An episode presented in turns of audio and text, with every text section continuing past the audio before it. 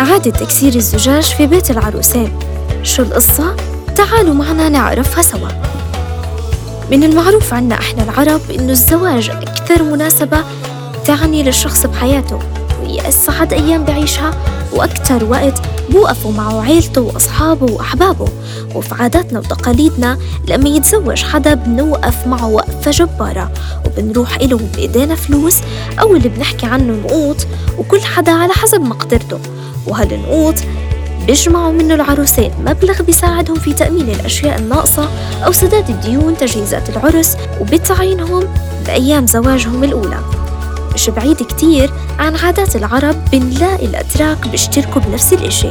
وبيوم الزفاف بيجيبوا العريس وبيلبسوا حزام لاصق على رقبته بيصير أصحابه وأقاربه يلصقوا فلوس على هذا الحزام وأغلب شعوب العالم غالبا عندها هذا الطقس المليان هدايا وفلوس وأشياء بتفرح العروسين وبتريحهم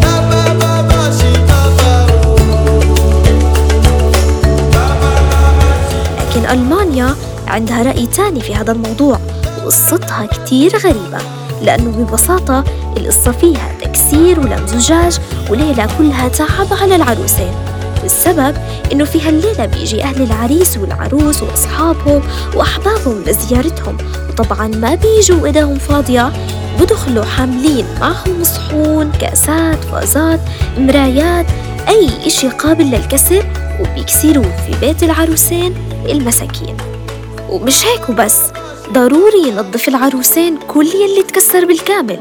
هاي عادات وتقاليد ما فيها مزح. وعلى قد حبك كسر يا حليم صراحة مش معروف شو تفسير هاي العادة الغريبة عندهم بس التفسيرات بتحكي إنه عندهم اعتقاد إنه هاي العادة بتبث روح التعاون والصبر بين الزوجين وبتخليهم يتقاسموا فعلا المسؤولية من أول يوم في حياتهم الزوجية مهما بلغت صعوبتها. والشراكة اللي بتشاركوها في لم الزجاج وكمية التعب والجهد اللي بتقسموه بتكون إشارة ودليل إنهم رح يتعاونوا بكل تفاصيل حياتهم السهلة والصعبة. يعني صنعة نوايا الجماعة طيبة. وهي عبارة عن كورس تدريبي للعروسين بيختبروا فيها صبرهم وترابطهم واستعدادهم للتحمل من أجل حياتهم وبيتهم. بس يعني فيش أسهل من الزجاج ليختبروهم فيه؟ خلصت حلقتنا لليوم واللي فيها بنقدر نحكي للعروسين العرب إنه نيالكم في مجتمعكم العربي اللي بدللكم آخر دلالة بعرسكم. إلى اللقاء واستنونا بحلقة جديدة من بودكاست من عادات الشعوب.